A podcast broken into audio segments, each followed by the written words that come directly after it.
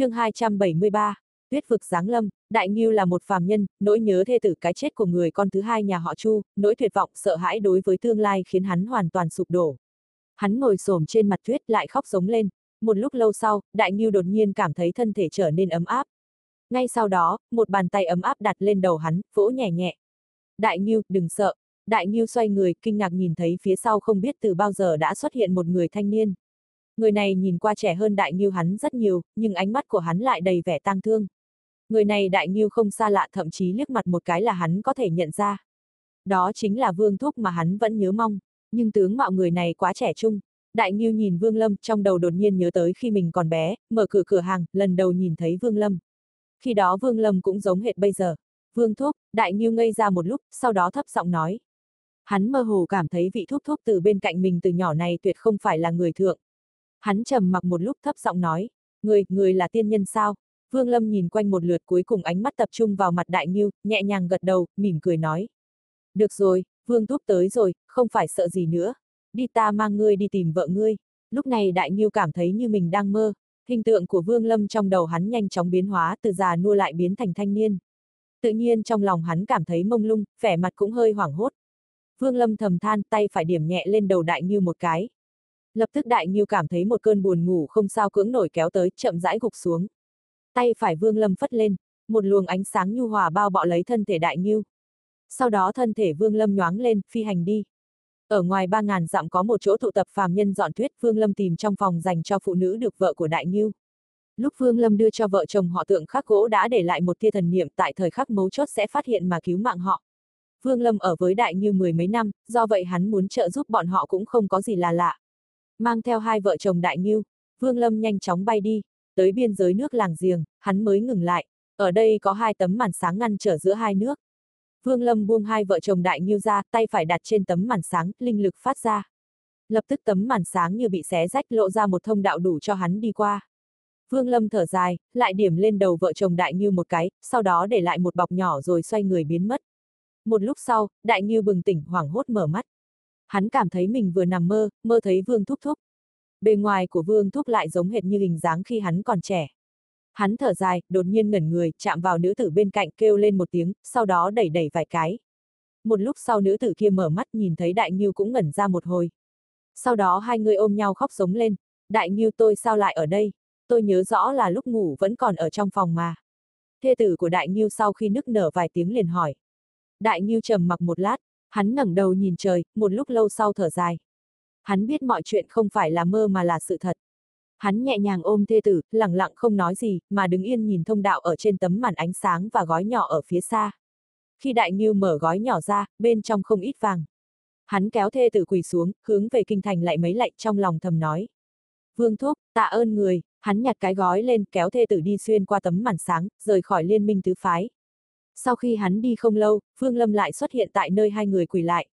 Hắn nhìn hình bóng vợ chồng đại như biến mất ánh mắt lộ vẻ vui mừng với thần thức của hắn thì đã nhận ra ở không xa nơi này có một tòa thành nhỏ. Chỉ cần cứ đi theo con đường này là có thể đến nơi. Đại nhiêu sống ở nơi đó đến hết đời, mãi cho tới khi hắn sắp chết cũng không quên Vương Thúc đã ở bên cạnh hắn từ nhỏ. Chẳng qua cuộc đời này hắn không còn có cơ hội gặp lại Vương Lâm nữa. Vương Lâm đứng yên hồi lâu, nhìn vợ chồng Đại Nguyên rời khỏi. Hơn 30 năm nay, từ một thiếu niên hồn nhiên, trong nháy mắt Đại Nghiêu đã lấy vợ sinh con, tuổi cũng đã vào trung niên. Vương Lâm hiểu được Đại Nghiêu cũng không nằm ngoài chuyện sinh tử của thế gian, sớm muộn cũng sẽ phải chết. Vương Lâm bật cười, tay phải điểm vào quầng sáng, lập tức một ánh hào quang ngũ sắc lóe ra nhập vào quầng sáng. Vương Lâm ngẩng đầu nhìn bốn phía, không một chút do dự lập tức rời khỏi liên minh bốn phái. Bởi vì hắn còn có một mục tiêu chưa đạt được, chính là Vũ Đỉnh, Vũ Đỉnh này đối với tứ phái liên minh là một mầm mống tai họa. Nhưng đồng thời nó cũng là một bảo vật, nó là một phương pháp hữu hiệu để trở thành hóa thần tu sĩ đối với Vương Lâm, Vũ Đỉnh thật sự là một cơ hội tu chân trong tương lai. Càng ngày Vương Lâm càng cảm nhận được cảnh giới hóa thần đang đến gần. Linh lực ngày hôm nay so với trước kia không còn vô cùng tinh khiết nữa. Linh khí này gần như đã bị vẩn đục, không phải khí trời những năm gần đây có sự biến hóa, mà là bản lãnh của Vương Lâm cùng với sự đề cao của ý cảnh đã khiến toàn bộ thân thể hắn cảm nhận thấy được bên trong linh lực này có vấn đề. Linh lực ngày hôm nay nếu là dưới hóa thần kỳ thổ nạp thì cũng không ảnh hưởng gì. Những tu sĩ như vậy dù sao cũng không thể nhận ra linh khí bên trong có pha tạp. Nhưng muốn đạt tới hóa thần thì linh khí này có tác dụng vô cùng trọng yếu. đến như linh thủy do hạt châu nghịch thiên thu thập linh lực từ xương sớm có thể nói là tinh thuần, nhưng có lẽ vì lý do ngũ hành còn thiếu nên vẫn còn kém một chút. Chỉ có điều ngũ hành thật sự rất khó thu thập, bên cạnh thủy tính các loại thuộc tính khác như hỏa tính cũng cần phải có một hoang thú hệ hỏa mới có thể được bổ sung trọn vẹn. Các thuộc tính khác không trọn vẹn cũng cần phải có linh khí của hoang thú khác. Bởi vì lý do này cho nên Vương Lâm suốt hơn 400 năm vẫn không thể khiến ngũ hành của hạt châu nghịch thiên đầy đủ. Vương Lâm nhất định phải tiến vào tiên môn để thu thập tiên linh khí. Vì thế, mục tiêu của hắn chính là Vũ Đỉnh, nhưng hiển nhiên, lúc này không phải thời cơ để thu thập Vũ Đỉnh. Mà thời điểm mấu chốt thật sự phải là lúc tu sĩ ở tuyết vực và tứ phái liên minh xảy ra chiến tranh. Nghĩ đến đây, mắt Vương Lâm ánh lên vẻ bình tĩnh chọn nơi cao nhất trên đỉnh núi tuyết được mây bao phủ chậm rãi hạ xuống. Khi hắn hạ xuống liền xuất ra cấm phiên, nhanh chóng để cấm phiên bao phủ bốn xung quanh. Thân hình Vương Lâm liền biến mất trên đỉnh núi. Vương Lâm không biết tu sĩ ở tuyết vực lúc nào sẽ đến. Vì thế, hắn chuẩn bị tận dụng chặt chẽ hết thảy thời gian, khiến chính mình nhanh chóng hóa thần, như vậy cơ hội nắm được vũ đỉnh cũng sẽ lớn hơn. Trong nháy mắt đã qua một năm, có lẽ trận pháp trên bầu trời đã bắt đầu có tác dụng. Hoặc có lẽ đám tu sĩ ở tuyết vực chắc cũng sắp đến. Tóm lại tuyết rơi ngày càng nhiều, toàn bộ phía trong tứ phái liên minh quốc không ngờ đã bị băng bao phủ. Qua một năm, số lượng phàm nhân tử vong rất lớn. Tuy nhìn trên bề mặt chỉ thấy thi thể, nhưng ở bên dưới cũng là băng tuyết và thi thể lẫn lộn. Toàn bộ vùng đất của tứ phái liên minh đã trở thành địa ngục. Trên thực tế, tứ phái đã chia thành hai phe, một phe có ý định trốn tránh đầu sóng ngọn gió, một phe kiên quyết phản kháng. Dù sao, đây không phải cuộc chiến của các thế lực ngang nhau. Tuyết vực quốc cũng chỉ là tu chân quốc cấp 4. Vào ngày này, vạn dặm phía trên không trung hiện ra một khe nứt, bỗng nhiên một lượng lớn hàn khí màu lam đậm tràn ra. Từ khe nứt chính giữa vị trí tứ phái liên minh xuất hiện một nữ tử. Nữ tử này mặc áo trắng, có khi còn trắng hơn tuyết. Dung mạo của nàng tuy không phải tuyệt mỹ, nhưng có phảng phất vẻ lạnh lùng như băng giữa trời đông giá rét. Dường như băng tuyết cũng không thể lạnh bằng nàng.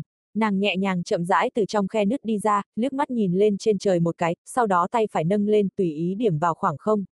Lập tức một khe nhỏ bất ngờ xuất hiện giữa không trung một cách yên lặng, nhanh chóng mở ra.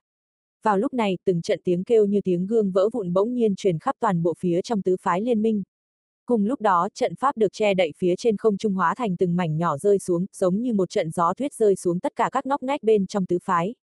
Ngay sau đó, từ trong những khe nứt có vô số tu sĩ áo trắng đi ra.